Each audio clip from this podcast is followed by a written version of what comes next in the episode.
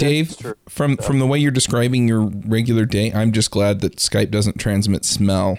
I'm always glad of that.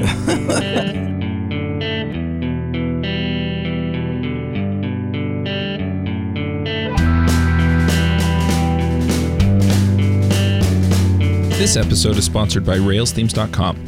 Have a website only a mother could love? Then you need a theme. Go to RailsThemes.com and sign up for early access, and when they release, you'll be able to check out and use their themes on your Rails app. This podcast is sponsored by New Relic. To track and optimize your application's performance, go to rubyrogues.com slash new relic. Hey everybody, and welcome to episode 54 of the Ruby Rogues podcast. This week on our panel we have Avdi Grimm. Hello from Pennsylvania.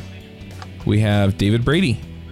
Good morning. Anybody who did not bring their programming gear will program in their pants or skirts. Jeez. We also have James Edward Gray. I'm still puzzling over what David Brady just said. By the way, I completely screwed that up. Yeah. I'm glad. Um, I am allowed to be on the show today by Josh because I do not live in North Carolina and I use spaces instead of tabs. Okay. And we also have Josh Susser. Uh, yeah, hi from uh, Pennsylvania by way of San Francisco. Okay. It's Did that work? I don't know. Okay. but, but I figure after after David's fumble, I can get away This with is almost anything. this is gonna be like the blooper episode. Isn't it? Have we derailed the show at the introduction?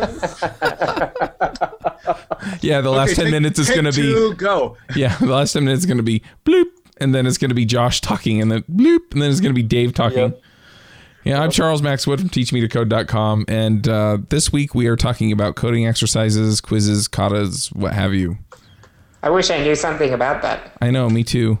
Of course, all it really earns you is somebody like David coming and yelling at you. Repeatedly. Can I tell my favorite David story if it's related to coding exercises? Yeah, I guess you can. I want I will I want to know what your favorite David story is anyway. Does it Uh, have something to do with a 300 line C program written in Ruby? yep, it does. So so basically uh, david and i had not met yet and we both show up at lone star rubyconf and he finds my wife and asks to meet me which is a whole nother funny story but that one's hers to tell um, and when he comes up to me he starts the conversation with you probably don't remember me but a while ago i posted this solution to the ruby quiz which you just tore apart line by line as C written in Ruby or whatever. And I'm thinking, great, this guy's gonna knife me at a conference. he was he was visibly recoiling. It was yeah. You, you don't have the force field upgrade on your wheelchair? I need that. I didn't know I'd run into hostile people. I, I didn't I didn't realize I was coming on so strong until I realized that you were literally flinching back from from the you know I was like, I'm sorry, man, your code was amazing. Well, so so you, you have to tell the rest of the story, which is the next when the next thing I said, which was, and it's the best thing anyone's ever done for me. Yeah, that is true. That's what you said next. I, th- I thought this was going in the direction of the pair programming hygiene conversation. No, he smelled okay at. I just killed my audio again. I, I love you like a brother, but you make my eyes water. Yeah, that's quite the conversation to have. So, Okay, so what is all this code exercisey stuff for? Um, so I, I can tell you how this topic got into the list because I actually got an email from somebody that has the what is it Ruby Q or barbecue something Ruby. Oh yeah, the new Ruby. I know what you're talking about. I think we all got the same email Yeah, about the new Ruby challenge site kind of thing. Yeah, and he was saying, "What do you think?" And I said, um, "I love my listeners, and I will go spend a couple minutes looking at it, but I don't know if I can give you an honest opinion because I am very busy." Um, but anyway, I I also told him to put it into the list, um, you know, the topic, so that you know we could bring it up, and so he did, and then he rallied a whole bunch of people to come and vote for it. And I think other people just wanted to hear it anyway. So anyway, that's how it got into the list. I think it is an interesting topic because you know we talk a lot about becoming better at what we do, and I think practice is a good idea. So So yeah, that's why you do it, right? It's a practice thing. So so let's talk about that. I mean, like, what practice tactics do the five of you use? let's go around the table on that. All right, we're gonna make Josh start. I'm trying to imagine a table. Yeah. Oh, awesome. right. Yeah. F- first challenge: create your virtual uh, playing field. That- oh, You must first run migrations. right. So, okay. So I, I'm kind of terrible when it comes to code, kata, things like that. The Take him off the call. yeah. well, no, I, I, I, c- I can be the um the proof by counter example. Ah, So wh- when I run into uh, something new that I want to want to learn, I I always try and uh, play around with it in the context of building something real or something useful, and uh, and that's that's kind of counter to the whole idea of doing kata to stay in shape and to keep yourself limber, etc. But um, I I I don't know. I I, I think uh, wearing my old fart hat, I can say I've you know I've spent the last couple decades doing all that kind of stuff, so I've gotten to the point where. Uh, you know, I don't need to do that stuff as frequently as I did when I was younger. I, I do remember, uh, you know, a time in my career and in my development as a developer that I would I would noodle around with things just for the hell of it a lot more. But um, I, I seem to have lost patience for that, which is kind of may, maybe this conversation will get me reinvigorated for that. So I, I'm your challenge, guys. I think I, I- just heard Josh say practice makes perfect, and I'm nearly there. that's what I thought. Yeah, I'm so good. I don't need it. I love that you guys get me. I love the. I, I was reminded of the scene from Karate Kid where they're walking through the airport and there's the picture of the guy breaking the giant log in half, and he tur- Ralph turns to Mr. Miyagi and says, "Can you do that?" And he says, "Don't know. Never been attacked by tree." yep. I am not the Mr. Miyagi of this group. All right. So, David, do you, uh, obviously we know that you have, at least in the past, once before I ran you off, done the Ruby quiz. so I I just love to play. Um, it, it's we learn by playing, and we we, we we talk about how children learn by playing. Well, guess what? Adults do too. And I think programmers are just one of the, the few groups that are lucky enough to have figured it out that the way you learn and grow is by playing with things. And I, I would consider what Josh does to still be this kind of code kata. And I think maybe maybe Uncle Bob would probably disagree with me because a kata is to you know to do this pointless thing as though it had a. And um, I don't like that definition of a kata. Um, for me, a coding ex- in fact, I, I'm going to stop using the word kata because like coding exercise. Uh, my favorite way to learn something new is to convince my employer that we need to deploy it, um, because then I get to play around with it and I get to have that panicked, you know, all night hack session to try and make it work so that we can hit our ship date. Plus, you get paid for it. And you get paid for it. Yeah, it's like getting paid to go to school instead of paying the other way around. Yeah, but you Um, don't get paid for those all night hack sessions because you're on salary. No, that's true. Yeah, usually, usually whenever that's yeah, happening, I've Josh, been wait, salaried. aren't you in a startup? You don't get paid either, right? Well, I get paid as much for that as I do for everything else I do. Ah, okay. Just so we clear that up. Yeah. Um, so anyway, yeah, I, I I did the Ruby quiz because I was uh, really struggling with Ruby uh, when I first got into it, and I remember uh, talking with James about the Ruby quiz, and James, you said, you know, these are things that you should be able to do in about an hour, and I was like, uh, no, these take me six to eight hours every single time. And um, I remember, like James, I remember you being startled. Like, no, these should not take you that long. And and I might have the the ordering like time machine out of order because um, it was it was when you wrote that rewrote that program for me that in idiomatic Ruby that I started realizing why these things were taking me six to eight hours because I was just not doing them the right way.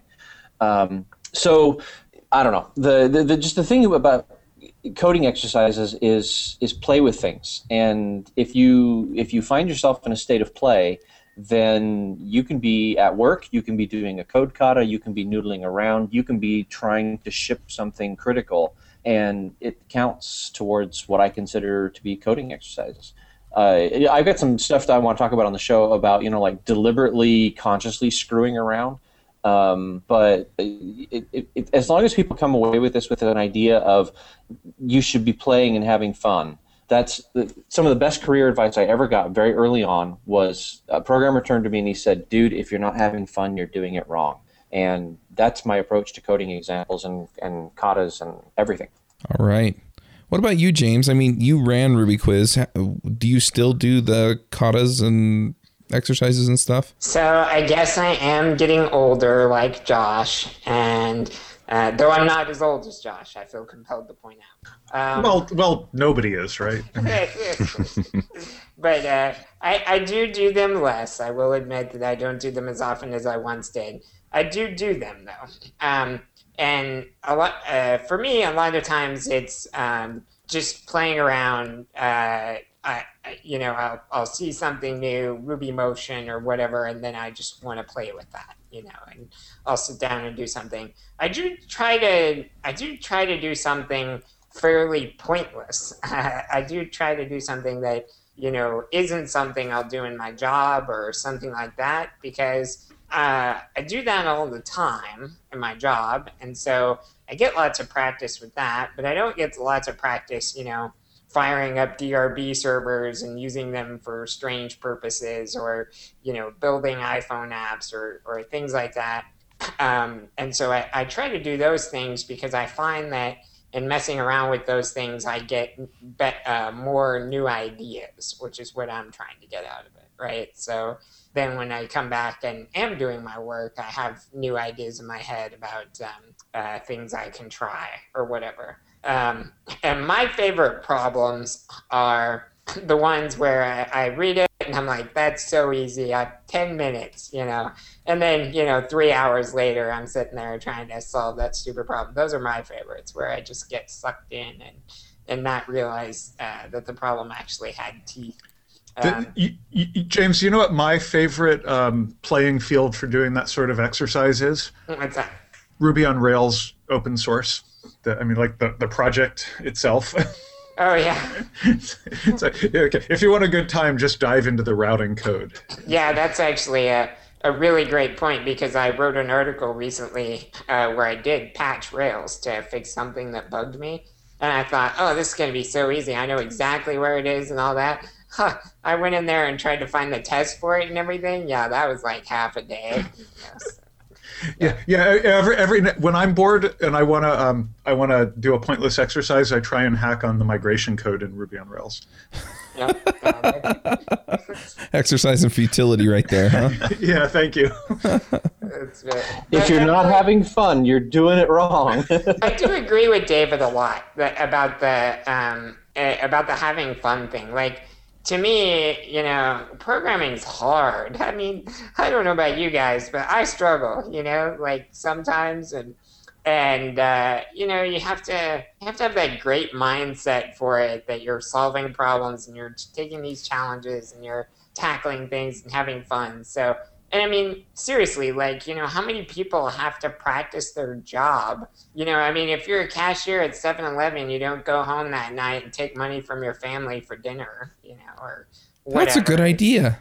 Well, okay, maybe you should, but, um, but, you know, how many people have to practice their job because they need so many ideas? But the problem is with programming, right? You can get neck deep and get overwhelmed, right? And we're always trying to, minimize that with all the practices we do, right? Yeah, Taking baby steps through test driven development or practicing things through code katas and stuff. We're always trying to prepare ourselves for that that moment when we're we're in over our head, you know. Well, I, I think that there are other creative professions where people do something similar. I, I think writers are always like noodling around you know, ideas, and and my artist friends are always sketching. Mm-hmm. So. Musicians yeah, and stuff, they they do the same thing, right? I agree, and even even scientists, right? If you look at scientists, like a lot of times they're famous for their big breakthrough. Like Charles Darwin's famous for you know uh, the origin of the species, um, but if you go back and read his notes before origin of the species, he had all the pieces for evolution actually for a, couple of years before that. He just hadn't put it all together you know, right? So in all his noodling around, he eventually has his big breakthrough, right? So I think that's true, and and that's just like what we're doing, though, right? Is preparing, rehearsing, getting ready for performance time, which is production code. Yep. So Avdi, what, what kind of uh, code practice or code exercises do you do? So I've been uh, thinking about this because I don't do a lot of um, sort of deliberate uh, practice on my own, and um, but but something that I've found is that when I'm um, when I'm teaching somebody else, it can turn into a kind of a kata for myself as well. Um, I was recently visiting, um, you know, visiting another consultancy to to work with them and, and pair with them and, and share knowledge and stuff. And um, I found myself sitting down with people and going through refactorings in kind of the classic um, pedantic fashion where we would, you know, try to keep basically, you know, do one single thing at a time and try to keep the tests passing at all times. Make sure that you know copy the copy the text instead of cutting the text, so that so that you know there's a little bit of of duplication in the middle of the refactoring, but that but it means that you don't lose your uh, lose your place or get into a state where uh, where it's not working. Um, and uh, like you know these are all the steps that you'll find if you actually like look into the ruby refactoring book and, and look at the you know extract method or whatever whatever. Um, but there are steps that i often cut corners on. Um, but when i was showing somebody else how to do that like the the classic way for the first time um, i uh, you know I, I realized i was sort of walking myself through it as well and uh, so i think that's for me, that is maybe the biggest thing that I do is I, I work with other people. So, you know, I also do open open source pairing sessions where where I'll just do some remote pairing with someone on some on some project, and if they haven't done something like that before, you know, I'll, I'll walk them through it, and and uh, it really helps me to remind myself of of these disciplines. Right, that makes a lot of sense. One other thing that, that I just actually kind of an aha moment for me when I realized that the whole point of the refactoring is that that at every step the code is not broken. You know. Yeah. I, I like went years like not realizing that, not getting that. You know. Yeah, one thing that I want to observe a little bit about um, about you Avdi is that it seems like when you're writing a book, you, you do a lot of experimentation too to figure out what's there and, and what you know what whatever it is that you're writing about is capable of. And so That's true. I mean, yeah, I I guess for me, well, writing both blog posts and and books, it's um, it's definitely a discipline in itself because I do uh, try to, you know, I, I try to have all working code in them. right, that makes sense. Oh, okay, so so here's here's something that I, I've been thinking about this since I since I uh, admitted that I don't do much in the way of quizzes or kata. Uh, the, I think what it is is um, a matter of what captures my attention. And usually, if I, you know, I, I actually played around with the Ruby quiz for a while while when it was running, but I don't think I ever got to the point where I got a solution that I felt was good enough to submit. I would just like look at it and say, "Oh yeah, this looks like kind of an interesting problem, but I don't really feel compelled to put the amount of effort into it to get a good solution."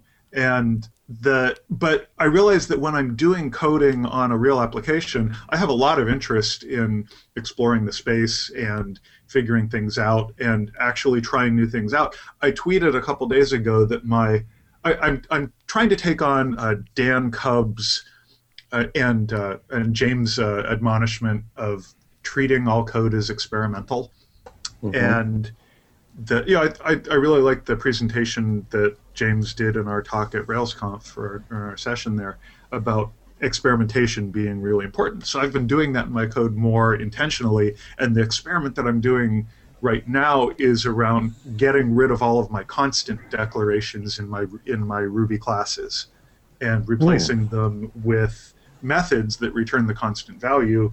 And the point of that is to make testing easier because some, sometimes you want to be changing these things and it's much harder to deal with replacing a constant definition in a temporary way within a just one test case. But but stubbing out a method that returns that quote constant unquote uh, is much easier. So I'm I'm trying that experiment in my code, and it and it feels to me the same way that approaching something like a, a Ruby quiz or a code kata is. It's, you know, I'm I'm trying something out. It's something that's not going to kill my application if it screws up, but it's definitely uh, making a stretch to take on some new approach to doing something in a consistent way. It's kind of cool too, right? Because now uh, constants are subject to inheritance, so you can actually like subclass and override or something. Oh my, yeah. d- There, so I'm I'm looking forward to writing this up because I'm I'm actually learning a fair amount from this experiment, and and yeah. So I I I think that the motivation of trying to tackle a real problem and something that just landed in front of my face while I was in the midst of doing my job, um, I find that really engaging in a way that I don't find just doing some you know, uh, intellectual problem solving that somebody put up on a website or passed around in an email uh, doesn't engage me. I, I want to jump in here because, uh, well, I haven't talked about what I do for practice, but that's essentially what I, I do a lot of is, you know, I find some project that I really want to see, you know, see through, and then um, I start working on it. So, I mean, that's why I started writing an ORM. Um, was because it was an interesting project, something that I wanted to get done, and it actually does something. I mean, at the end, if if you can connect to Cassandra and you know write and pull data and do all of the other cool stuff that you may want to do with that data, then you know that works out. And um, you know, I've also been building um, a, a website that's just kind of a personal project. Um, hopefully, I'll have it launched here within the next few weeks. Um, but basically, you know that that's what I do just to kind of practice and, and noodle around and stuff. And because it's my own project, it's not a client project. It's not something I'm getting paid for. I don't I don't feel like I'm under the same constraints to just you know stick to what I know and um, you know because if if I go off into a rat hole for on one of my client projects, if if it pays off in a big way, then I don't mind getting paid for it. But if I'm just you know doing something because I'm curious on their project, I don't feel like that's fair to do that on their dime. So doing my own project kind of opens that up. I haven't actually done any of the exercises or quizzes or katas for a while, um, with the possible exception of the last uh, code retreat that I went to. So So I here, there's an interesting you know dichotomy here about like some of us are talking about how like we like to do real things and some of us are talking about how we don't. I, I will say some things I've noticed like when I'm doing not real things like one of the things I love to do is the International Conference on Functional Programming has a contest every year. This year I think it's in the middle of July. You, Um, I think you picked that for one of one of your picks one day. Right. Yeah, I've picked it in the past, and it's a it's a 72 hour programming contest, and they usually they publish the the um, you know spec, and it's generally like you know 12 to 20 pages printed, you know, of whatever you're building, and and uh, you know it varies every year of, of what it is. It's always run by some university. Lots of hackers compete, and even though the name says it's you know for functional programming, they're really cool and they, they let you use whatever you want. So, you know, you, I, I typically play in Ruby or, or whatever. Um, but uh, the, the challenge is it's 72 hours on some hard thing, usually involves some intense algorithms or whatever. And, and I'll tell you that every year when I do that, I use a whole bunch of things that I never ever use in my day job, right? Like, you know, intense algorithm programming, you know, you know, uh, uh, figuring out how to speed things up, you know, uh, stuff like that. A lot of times uh, in my spare time, I'll play around with game servers because I love games, and someday I hope to be, you know, like running games on the internet and be wildly rich that way. Um, that's my lifelong dream, by the way. Uh, and so the I, I play with game servers and stuff like that, so I know server technology really well.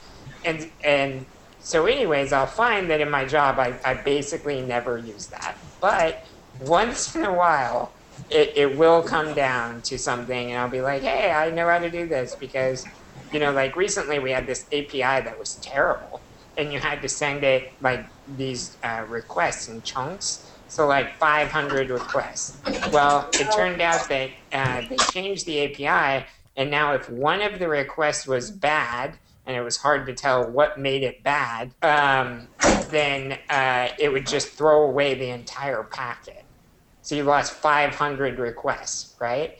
But the thing was a black box. It wouldn't tell you what was bad. It wouldn't tell you why it was throwing it away. So I wrote a binary search algorithm that just uh, fired the whole set, and then if it threw it away, I cut it in half and, and kept doing that in requests so that I could find the, the bad entries. Know? So some, sometimes having those skills does come in handy, but I admit Mm-hmm. that it's not very often. For me, it's it, it comes down to um, like having a rusty shiv in your back pocket, and and it's like why would you know why would you want to learn these horrible programming techniques? And I'm like, well, you know, if it's three o'clock in the morning and you're trapped in a blind alley with some really nasty code, do you want to have a rusty shiv in your back pocket, or do you want to be barehanded? And you know, those those kind of you know horrible things are actually really useful at times. And that's yeah i don't know. For me the essence of play that we talked josh talked about prudence in, his in his railsconf talk. And and i think it, there's there's a little bit of less pressure to be prudent. You're allowed to fail. You're allowed to do something just stupid and wrong uh, when you're when you're playing with code or uh, and when you're doing a kata. And and and I guess they, they we maybe ought to distinguish between play and the the concept of perfect practice where right you know like I- i'm going to write code today and i'm going to do everything relentlessly test driven and it's going to be red green refactor and we're going to refactor red you know and, and and that's more perfect practice where you're trying to do a very specific set of things to build a, uh, like a habit. And then there's like this ex- exploration where it's just let's go try this new concept. So we might want to distinguish between those two concepts. Yeah, that's a good point. I every now and then I'll I'll be like, oh, I have this idea for this most brilliant library ever, and I'll sit down and write it, you know, and then I get to like the ninety percent complete mark and realize that one of my opening premises is horribly flawed. right. Right Okay, okay. So, so David, you keep using the uh, the concept of play yeah in, in in your discussion here, and you know, I've you know, we all do pair programming to some extent or another. I real I've been thinking about how I do uh, the equivalent of quizzes and katas and things like that. You know, you know, playful exploration of learning code in a pairing context, yeah and that's actually something that I do a fair amount Mhm. Uh, you know, I'll be on a project and you know something will come up and we'll be like, oh, we want to do, uh, you know, we want to be able to upload user photos and oh, let's go use paperclip. Oh, well, there's this other thing that we could try out. What is it like Carrier Wave? Let's Carrier Wave. that- Yeah, let's go check that out and we'll. You know, invest a little time. Usually, we'll time box it and say, "Oh, let's give ourselves a half hour to check this out and see if we want to, you know, use uh, use it on our project, or let's give it an hour or, or a half a day or whatever, you know, depending on how complicated it is." Yeah. and we'll just you know create a branch and sit down and play around with the code. And at the end of the time we'll decide if we want to keep working on it or throw away the branch or what have you. And and that's often uh, that's often the way that i will approach new stuff rather than uh, you know going and you know doing that on my own solo time because i i tend to think of my my software my uh my learning process around you know software and and uh, you know new technologies in that context. So I, I think that, and and play for me is a very social thing. Yeah. So so basically, I I just realized what you might be saying is that Agile has a has a term for play that is acceptable to our managers, and that is uh, time boxed spike iteration. That's a mouthful. Yeah. But but you can't say play because you know your manager doesn't want to hear that you're playing around. Oh, I've told that to my manager. It's like, what are you doing? Oh, we're playing around with this new uh, library. Oh, No, okay, no, but, no, but you- with you something. guys, you, you say we're we're compiling, right? When you're have we're compiling, yeah, cross out, insert, running integration tests. Mm, integration. right, right, right. Yeah. Yeah, another another recent but not necessarily as valid one is the bundle install that used to take forever. Yeah. Yeah, but now they're getting that so much faster. Damn it!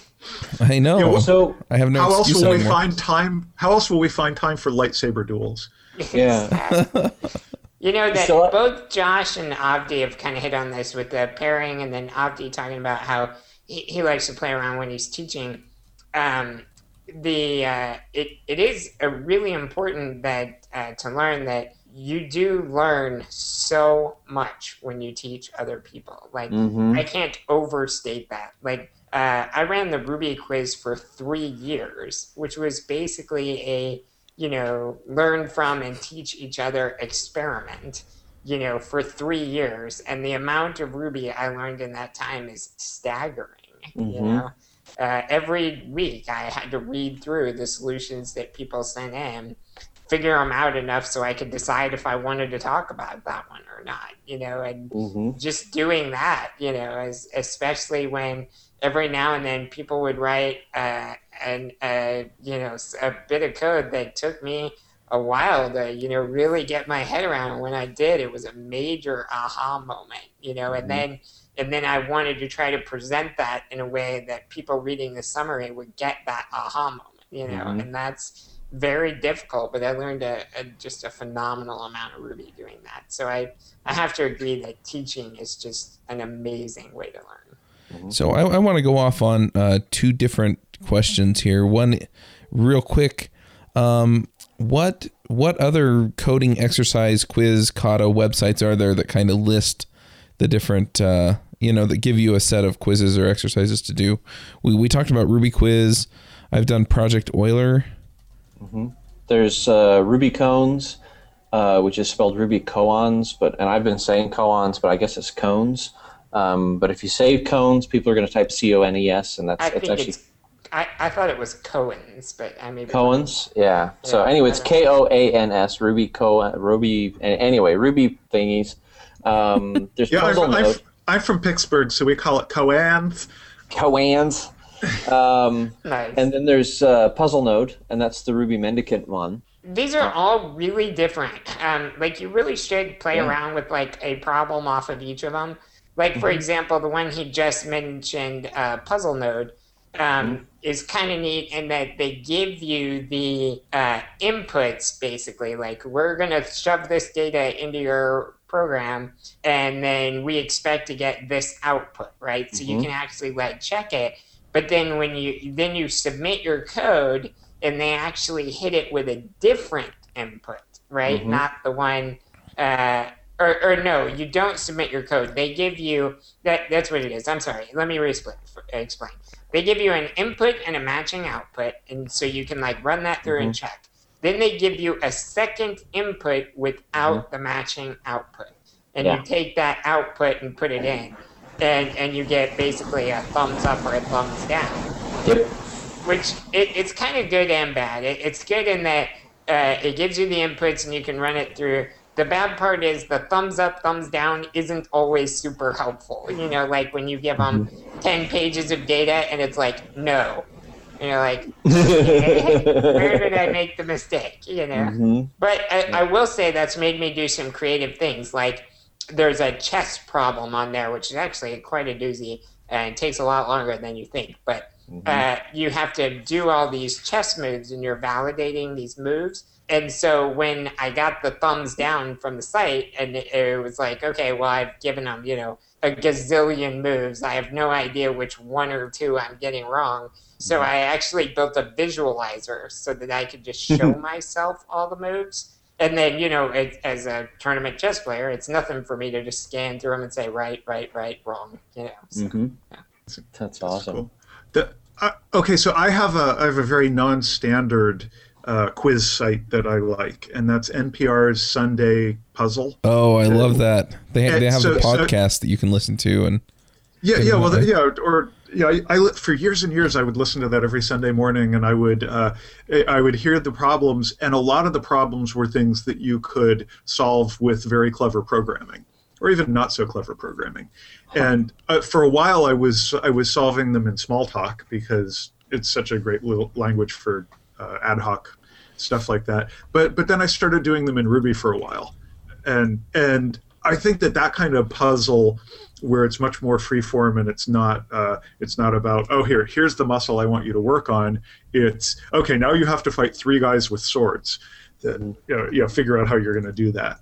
Uh, And uh, yeah, so may, maybe that would be like a cool uh, Ru- uh, Ruby quiz site uh, evolution of throwing people word problems or puzzles that have no constraints on how the how you're going to approach it in in programming. Just you know, here's a here's a puzzler. Write some code to come up with the solution. So I bought a book of uh, grade school logic puzzles. You know the kinds like it's like it's just a, a little. It's like syllogisms or something. Syllogisms. No, no, it's like a it's it's like a three inch by three inch book. It's a little tiny one, and on each one there's like a there's like a logic puzzle or a, a math pro, you know math puzzle or you know like a word search and that kind of thing. And I bought it with the explicit uh, goal of solving every single uh, problem in the book with a program, even even if I could solve it in my head just by looking at it. And like the the, the very first problem um, was like a like a word association problem, and I'm like, oh great, I have to conquer the entire field of of uh, natural language processing in order to solve this problem. Okay, so the book is still on the shelf, and I, I haven't done very many of the problems in it. Um, but I, I do that like when when I'm flying out to San Francisco or flying home. Um, I will occasionally open to the Sunday Funnies page and like the, the the Sudoku or the whatever you know if they've got a logic or a math problem, I will I will sometimes try to figure out a way to to grapple with that in code. I, I think that's that's a fantastic you know pick a real problem and try and solve solve it no matter how contrived the real problem is. I never really thought about approaching some of those problems that way. I mean, I'm a huge fan of the of NPR Sunday Puzzle, but it never occurred to me to actually write a program that would solve it for me. It, you know, it's great on on the Mac. I don't know how many people are aware of this or not, but there's a file that contains the every word in Webster's dictionary. Really? And yeah, yeah, it's it's just sitting there in like user share dict uh, something words. like that. Yeah. yeah, yeah, yeah. And um, It's on Linux too.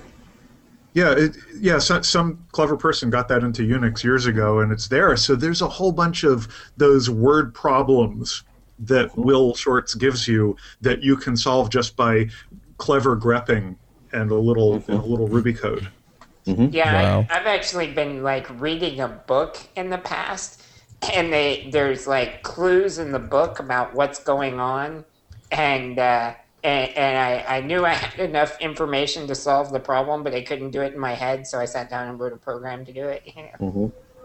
I was uh, the, there's a an iOS game called Bookworm, or no, it's a it's a, a web game called Bookworm.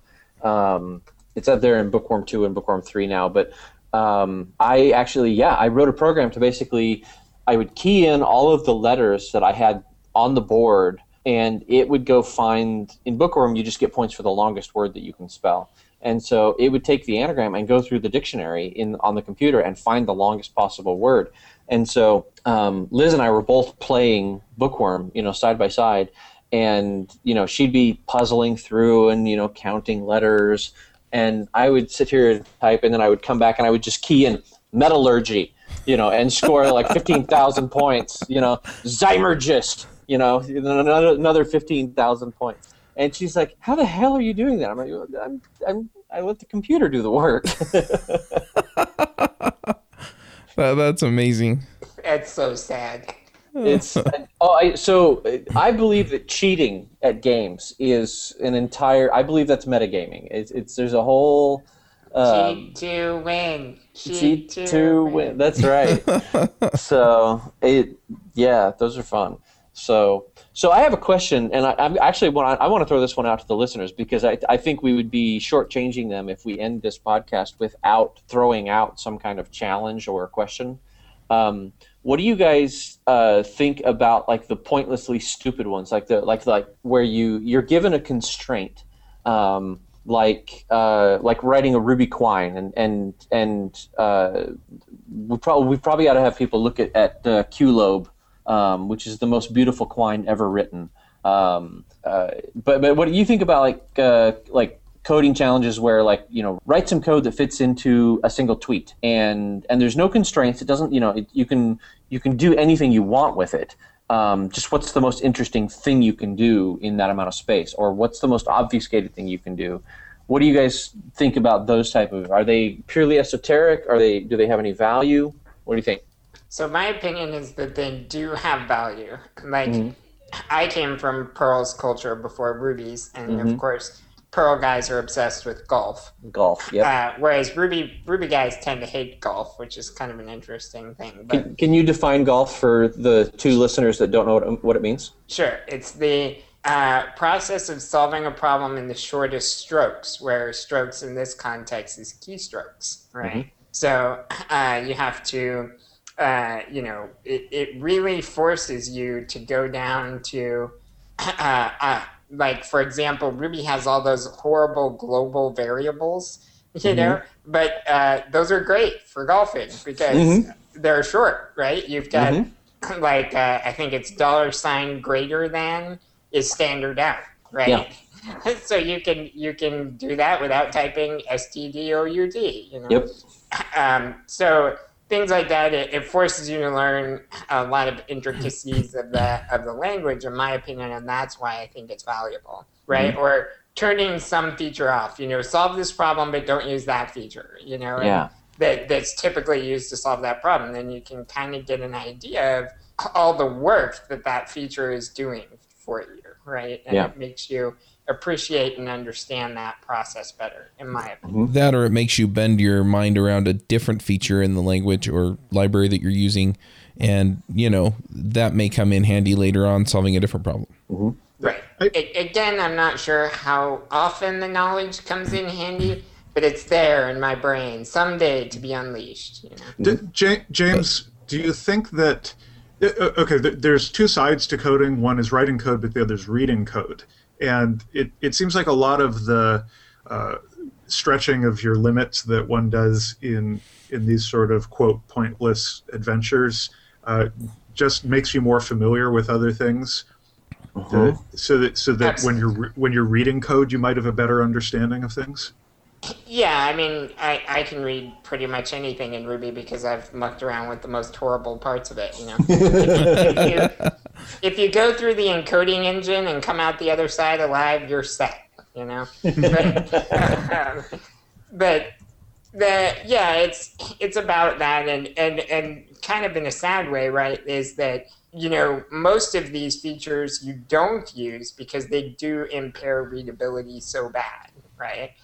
Um, and usually that's the number one goal, right? Is to keep everything readable and understandable. But there are circumstances where you just can't get around something, or you know, readability is important, but in this one case, we needed to go that much faster, you know, or something like that. There's, there's, you know, you get good knowing when to obey the rules. You get great knowing when to break the rules. Right? Yeah. So one I other think the the the hash dot inject you've been you, you've seen this right where you you do hash dot inject and then you you have an inject function that returns hash by and you don't have to write that horrible inject statement but you don't for need that inject in Ruby anymore either. As of Right. Ruby 1.9, you have each with object, right and that Right. one will will carry an object forward without forcing you to do something gross with the return value. yeah which is which is fantastic. But for like a year or two in ruby 1.8 that was slowly gaining ground as an idiom. And it's horrible. It's really hard to read until you played around with it and you go oh okay i get what's going on here. That makes sense. I, Yep. one back in the day when I was uh, when I was was misguided enough to give people programming quizzes in the midst of interviews. Uh, one of my uh, one of my killer interview questions was take all of the enumerable ECT methods, you know, in, in you know, uh, collect, detect, inject, select, reject, and re-implement them in terms of inject instead of each. And, Holy and- crap, that's awful. it it is. It's, you know, everyone is a one-liner, and and but there's like two or three ways to to do it, and I would just do it to watch and see what what people came up with. Mm-hmm. that's awesome. I'm so doing that now. Nice. Now, Yeah. now what Josh said there, you know, about that being bad though, if you want to learn around, and actually I've used this multiple times in teaching Ruby, and it is a major light bulb moment for the students usually. I usually have them figure out each in terms of while, and then I'll let them have each once they have it. And then I have them figure out the rest of the iterators. I show them the iterator, but I make them write it using just each. And once you've done that like a few times, you realize that they're just patterns, right? That whenever you set some variable to an empty array, then each over a set, then return the resulting array, that's map, right? Or, or mm-hmm. something like that. So mm-hmm. what you, you what happens is you learn that they're just patterns, and then when you're looking around in code, you see that array assignment, that each loop, and that mm-hmm. and that uh, return of the array, and you're like, oh, I can replace that with map. Yeah. yeah Right.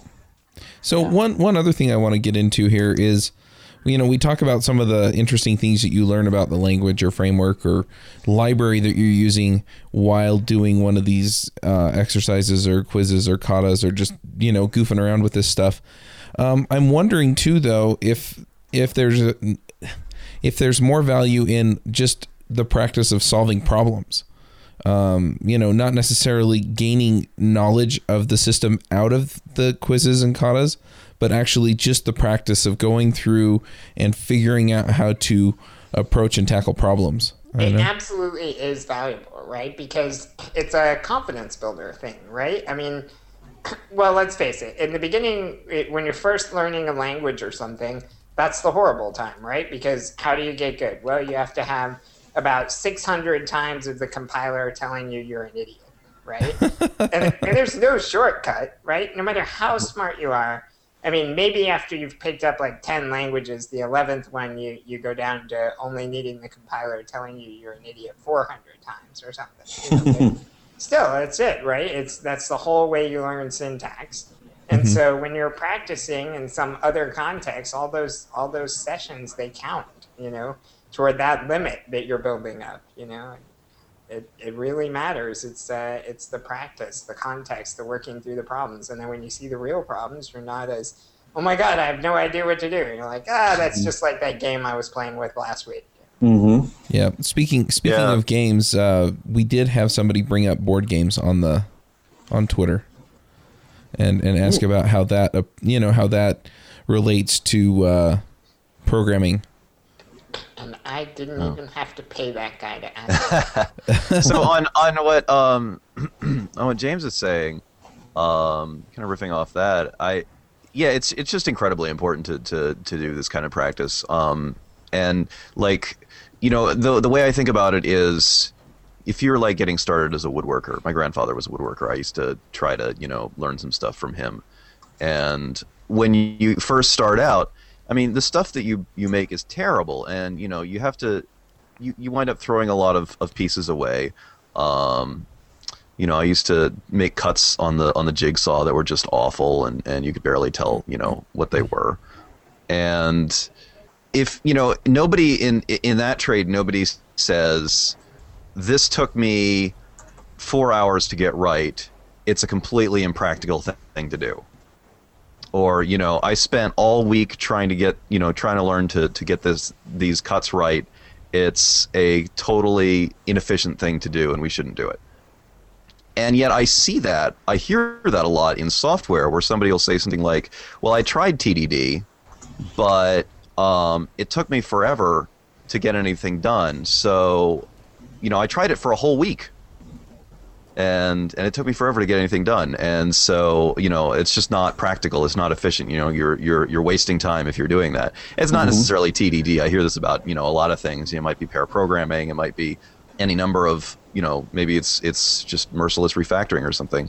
And you know I, it's it's nobody would would accept that in in a, in in any other craft because it's just expected that um, you know some of these skills it you know you if you watch a master at work they do these things and they do them really fast. You know they do them good and they do them fast.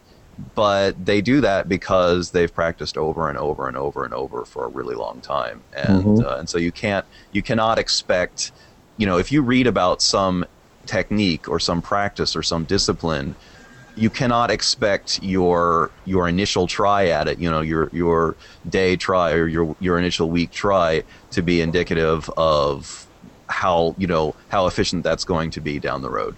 You know, I, I want to mention one more thing before we go to the pigs. I was just reading a blog post on David's blog, um, and it talks about uh, you know how he, he likes fractals, and every time he's played with them, he'd get lost, and then like 20 years later, he, he you know figures out how to write programs to draw them and stuff like that.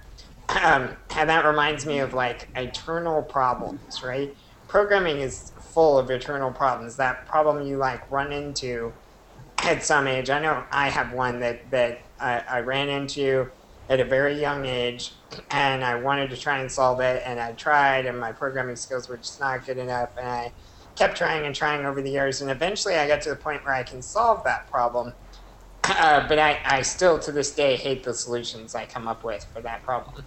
And so I, I keep trying, and to this day I still play with that from time to time. I haven't done it in a while, but now that I've talked about it, I probably will. But um, I sit down every once in a while and try to solve that problem, and I'm still searching for the solution I like to that problem. You know, and it's weird how it, that you can run into things like that. You know, uh, where you try to do it one way, and it's you know maybe you can do it, or maybe it's not very good, or maybe you can't even do it, but you keep working at it to try to get past it and improve it.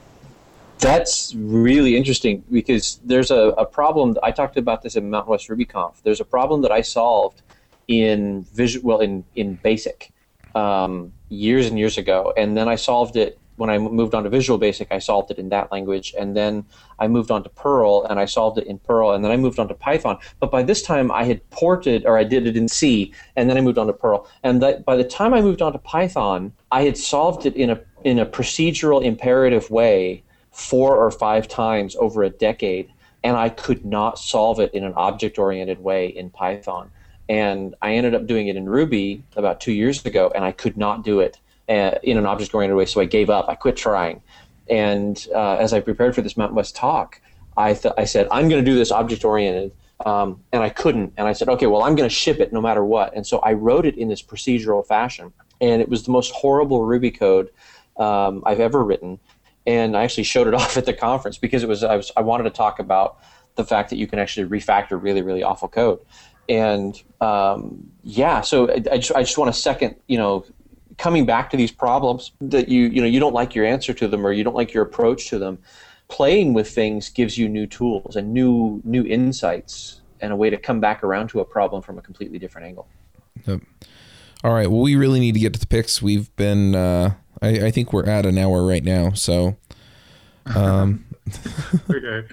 we, we we tend to do this, right? You know, every so often Mm-hmm. it's like, okay, well, by the time we're done with picks, it'll be an hour and twenty minute episode. And our listeners hate it. They always complain that we go too long. Oh, they always complain when I cut the conversation off. I'm sure I'm going to hear about it this time too, Ch- but Chuck, let me introduce you to the concept of sarcasm. oh man, Okay. I must be I can go- tired. Yeah, I so, so I can I can start with picks. I'll Okay. volunteer. Um, I actually have one that's relevant to our interests, and this is a uh, language polyglot Hello World quiz that uh, what I uh, ran into this week. A couple people were tweeting about it, and I only got 18. oh, well, you beat me. I got I there was some like I've never done anything with C sharp. I don't know, but the, so basically this is uh, a cute little thing on InfoWorld where they uh, implemented Hello World in 20 different languages, and the and the challenge is to recognize which language the program is implemented in. Oh wow.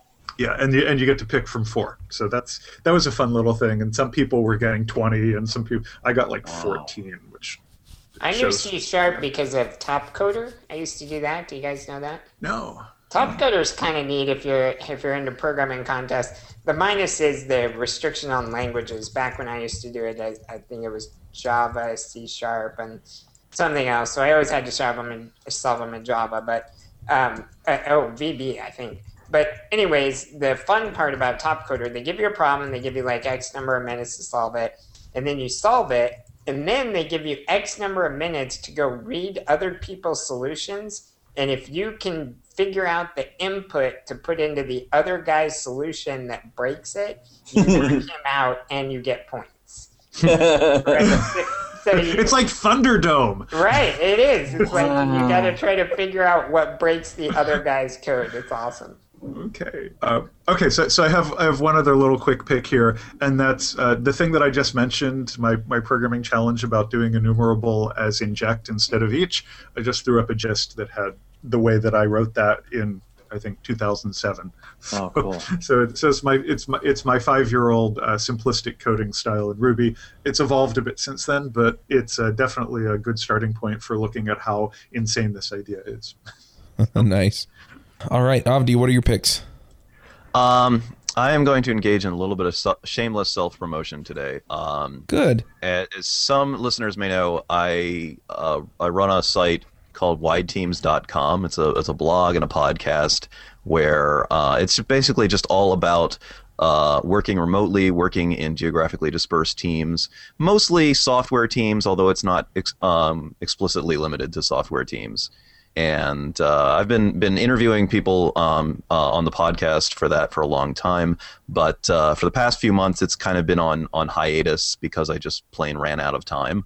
And um, but now I have a, a new assistant who's been helping me out and uh, and and taking on more and more of that. So it is back up and running, and uh, a new uh, a new episode is up, and this one's actually um, particularly cool. Uh, it's an it's an interview with Joe Moore of Pivotal Labs, and Yay, It's- Joe! Joe, uh, Joe was I the did- first pivot I paired with when I went to work there. Oh, very cool, very cool. So, so yeah, so uh, it's actually from a few months ago. Uh, like I said, I, I, it's just been I haven't had time to publish it, but uh, uh, it's all about remote pair programming because he's remote from the rest of the uh, from the rest of the pivots, and uh, but he just like the others, he spends all day every day pairing. So uh, we basically have a have a long conversation about you know all the issues and challenges and you know tips and tricks for uh, remotely pairing. Um, so I think that might be of interest to the listeners. It is at wideteams.com. Check it out. Tell your friends. It's I, I'm going to try to get back get it back onto a, uh, a podcast per week uh, schedule. That's great. The- the- I think Cool. I think in the past I did a pick for Joe's uh, website about remote pair programming, which is amazingly enough called remotepairprogramming.com. That's right. I saw that recently. yeah, he's he's very good at remote pairing. I, it's like pairing with Joe remote is better than pairing with a lot of people side by side. Cool. Any other picks, Avdi? No. Okay. James, what are your picks? So I've got a few this time. Um, first of all, there's just kind of this silly uh, Twitter account that uh, Peter Cooper, I think, is running. Uh, Code, Code Wisdom is the account on Twitter, um, and it has some awesome uh, just quotes in it for uh, picking things up. I, I mean, some of them are really useful, like um, uh, you know links to. Different things about C or, or stuff like that, and they are actually programming. But I think more, I just like the quotes um, in the in the thing that like programming is the art form that fights back, right? Or- I love that one. Obviously, someone has never encountered the art form of kitten arranging. Kitten arranging. Kittens, that, those are bonsai cats, right? That's not cool. Bonsai. uh, but anyways, it's just kind of a fun account. It's got like I tweeted a day. It's not like a big commitment or anything. Uh, so that one's awesome. Um, and then uh, I wanted to pick a couple of just classes uh, that I think are cool. Um, I haven't actually taken this one uh, by Marc-André, but I have taken his other one, which is uh, really how to build really cool uh, programming languages from scratch. Um, this one is called Owning Rails, and I bring it up because it's coming up. Um, it's going to be at the end of this month. And um, he basically, in this one, goes through and teaches you how Rails works by basically re- uh, showing you how to build, rebuild Rails on a, on a small scale. Of course, you know, it's a two day class, so you'll just do some of it. But, um, but going through and, and rebuilding, and that kind of playing around, by the way, is another great way to learn things. It just, you know, uh, I, you know, I don't know about you guys, but for me, it's always I see some code and I'm like, yeah, I'm going to change that to like three lines. And then, you know, two days later, I'm still trying to figure out why I can't rewrite that code, you know. Um, so this is a class by Marc-André, and he's a really good teacher. And it's just like two mornings for four hours straight, and they're really intense. So uh, I think that's cool. Uh, another thing that's cool is um, I saw Mike Clark when I was at uh, RailsConf, and he told me I needed to come check out his new online Ruby course, which he is right, is really cool. Um, they have this online course you can take through Prag Studio. You watch these videos, and they vary in length from you know 10 minutes to 30 minutes or whatever, and they cover a topic, and they're very conversational, you know, with with Mike and stuff. And um, uh, they they show you some stuff and they're working on an app and you're learning these things and then there's these exercises that you can do uh, you know on the side with hints and solutions and stuff like that if you need them to uh, figure this out And so I gave this uh, this course to my uh, programming student and have him working through it.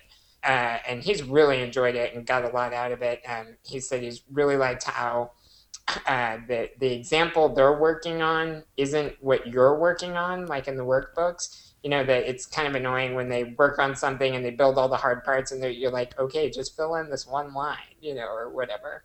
Uh, but there's actually separate stuff that you're working on in the exercises and just applying the techniques you learn. And he really liked that about it. And even though we've been working on Ruby for a while, he said he's picked up quite a few things from from just going through this. And that the references, like whenever it would tell him to go read something in the pickaxe, he would actually go and do that, you know, and and uh, that it really rounded out his knowledge. So anyways, uh, it's a cool way to pick up Ruby knowledge uh, if you're if you're at a maybe intermediate level or lower.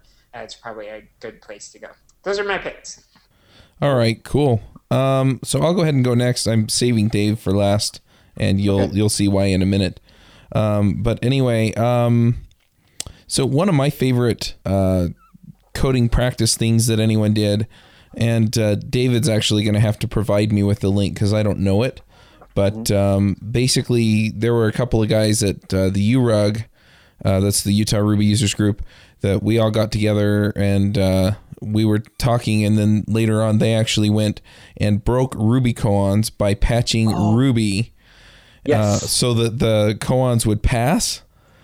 without changing, without without, changing- the koans yeah. at all. Yeah, without changing the um, the tests because Yeah. it's basically like you go in and you fill in the blanks on the tests, and so Mm-hmm. But it- if you if you monkey patch test unit so that assert always returns true no matter what it's given, that will make about eighty percent of the koans pass.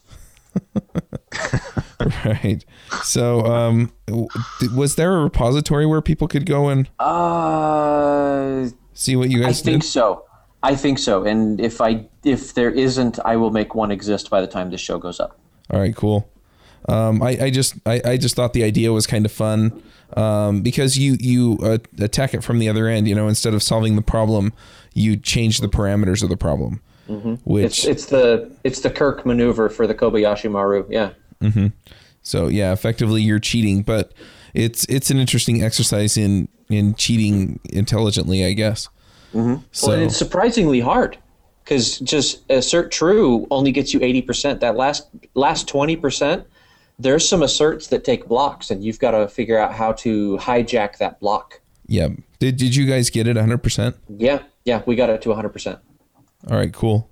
Um, so the other pick that I have is uh, is text expander. I, I may have picked this before, but uh, every time I uh, try something new, like for example, adding people to the Ruby or the Ruby Rogues Parlay list, um, when I send you that email that says that you're in, um, I actually have to send you an in- intro email, and I can't set a default one that'll just send to everybody. So I actually put it into Text Expander, and it fires it off. So um, I, I really, really am happy with Text Expander just just for saving me that amount of time. I don't have to reinvent the letter every time. I just tell people we really appreciate you signing up, which is true. I mean, I'd be writing the same thing anyway, and so you know we, we get them in and and uh, get things going there. Um, I did, by the way, get um, I did get the Ruby uh, Ruby Rogues parlay thing on in the sidebar on rubyrogues.com. So if you want to go sign up, you can go do it there. I'm going to be emailing the people who signed up for the the launch page um, here within the next day or two and letting them know that they can go sign up there. And then um, I'll be redirecting the launch page over to a landing page so that people can see exactly what we uh, what we're hoping to provide with the Ruby Rogues parlay. But anyway, And um, we'll discuss on there pretty soon uh, what book we're going to read next. So uh, definitely hop on there and you can join in the discussion and have some say in the book we read. Right, absolutely. Because right now we're reading Working with Unix Processes by uh, Jesse Storimer, and we're, we're going to be reviewing that within the next month. So, yeah. Yeah, and and if you want us to ask certain questions of Jesse on the show, this is a great place to get those questions rolling. And it, you know, people haven't been very good about tweeting us questions, I guess, but maybe this is a way to to get a little more activity around that so that our our uh, conversations with the authors can be a little more directed by our listeners. Yep. All right. So, Dave, it's your turn. Okay, so I don't actually have a pick today. So, uh, but I mentioned during the show that it would be a crime for us to finish this episode without uh, giving some kind of exercise to the listeners. So, my Uh, pick, D- David, D- David, I thought your pick was going to be the SFMTA Clipper card. yeah, it's T- talk about a programming we, challenge. we don't have time for that rant. Oh my gosh. Um, oh, So- sorry, sorry, sorry to derail you. Yeah, you completely hacked my brain. That's awesome. Um, uh, oh, by the way, so Chuck, uh, the the Ruby koans uh, hack thing. If you go to my blog, that's heartmindcode.com, um, and in the tag cloud, um, click on "stupid." It, there's the first post is donkey punching the Ruby koans, and um, I apologize. Um, I, I didn't realize donkey punch was um, had another meaning that was um, off color. So when I wrote this, I just thought it was a funny word. Um, it turns out it has another meaning, and I've decided to just leave the egg on my face. Um, As long I'm- as it's just on your face, you're okay. yeah, exactly. So, or on the back of my head, one of the two. So, anyway, um, yeah, go to heartmindcode.com, click on stupid, and the first uh, thing that comes up is donkey punching the Ruby. Um, if you, uh, so for my pick uh, for the listeners is I'm announcing da da da da the first ever Ruby Rogues programming challenge. Um, and for this one, uh, I, I'm assuming there may be more. I think it would be really cool. Here's I'm here's the rules. Here's the rules. Um, the Ruby Rogues, um, the regular panelists, us, us five, uh, are not eligible, but we, you know, We, we may participate, but we don't We get awarded for winning. Right. Um, in the back channel while we were while we were having the this episode, Chuck and I were frantically putting together. Um, so should we have a contest? Should there be a prize? And um, so here's the contest. The contest is write something cool that fits in a single tweet. Okay, it's completely free form. It, it is it is Ruby Golf. It should be in Ruby, um, and it is a golfing contest, so it has to fit in 140 characters. Um, you get extra points if you have enough. If it's a coherent tweet that your your your followers can understand. And so uh, what that means is the Ruby code should obviously be Ruby code, or you get extra points if you have room, if you have enough characters left over to type ruby dash e quote and then all of your quote and then finish with a close quote so that somebody could just copy your tweet paste it into a bash prompt and actually get the output of your program. Um, as an example of this on heartmind code um, if you click in the tag cloud if you click on twitter the first link that will come up and this might this will probably change um, because I I will be participating uh, in this. But at the time of this recording, um, there is a link that comes up in that tag cloud called Twitterable Mandelbrot. I wrote code um, to generate the Mandelbrot set on your screen in Bash, and it fits in a single tweet. And the really interesting thing was, is I got it down to like 134 characters, so it was enough to fit into a single tweet.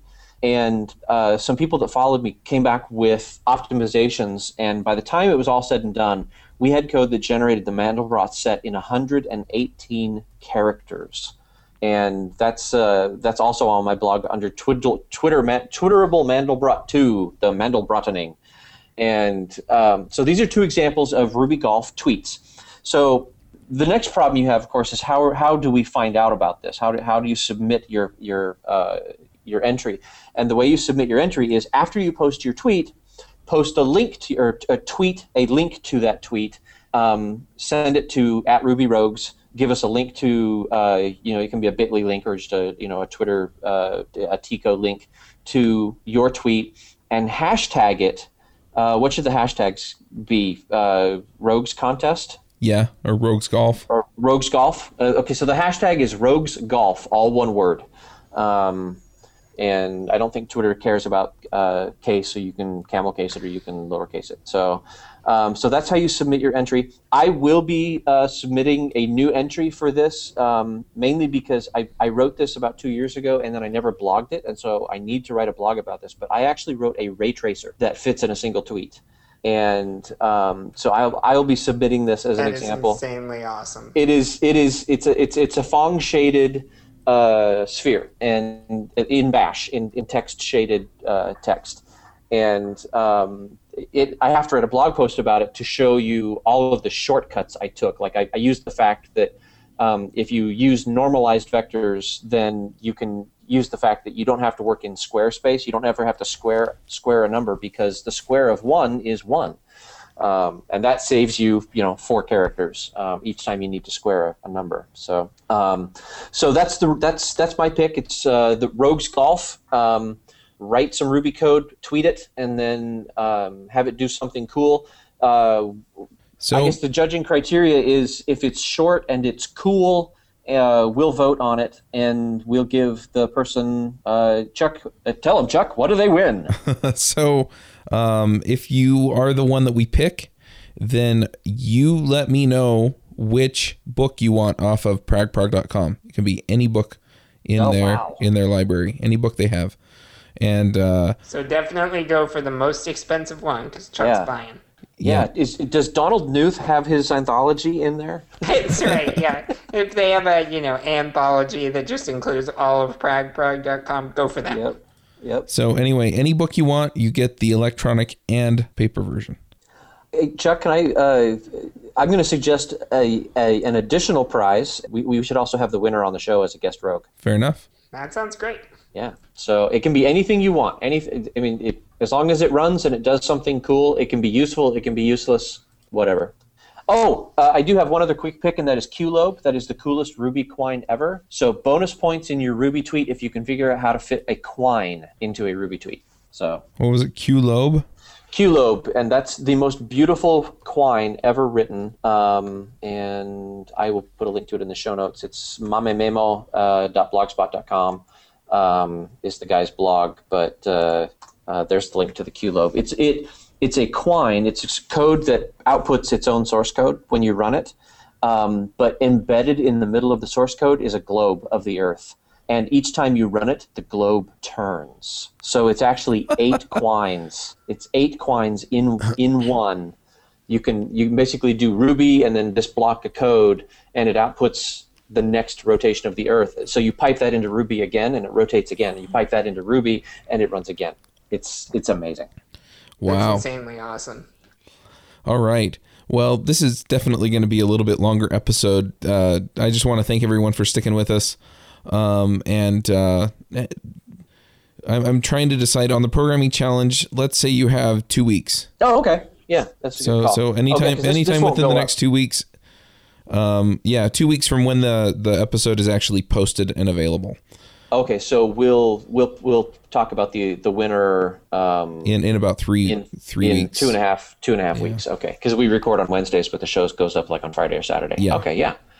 Do we want to just give them to the end of May? Sure, let's do that. Okay, So you have till the end of May, and uh, then we'll announce the winner in June. fantastic. All right. Well, uh, a few other quick announcements. Um, go get the book club book.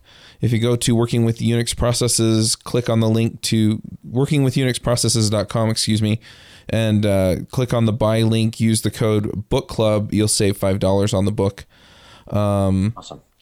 And, uh, you know, we're, we're also working on uh, finalizing things. We're going to be talking to uh, Laurent Sansonetti about uh, Ruby Motion next week, which is the iOS Cool. Ruby Delio that he released. We're also lining things up with the guys from Ruby Central, with DHH, and of course uh, for our book club with Jesse Storimer. So keep an ear out for those episodes.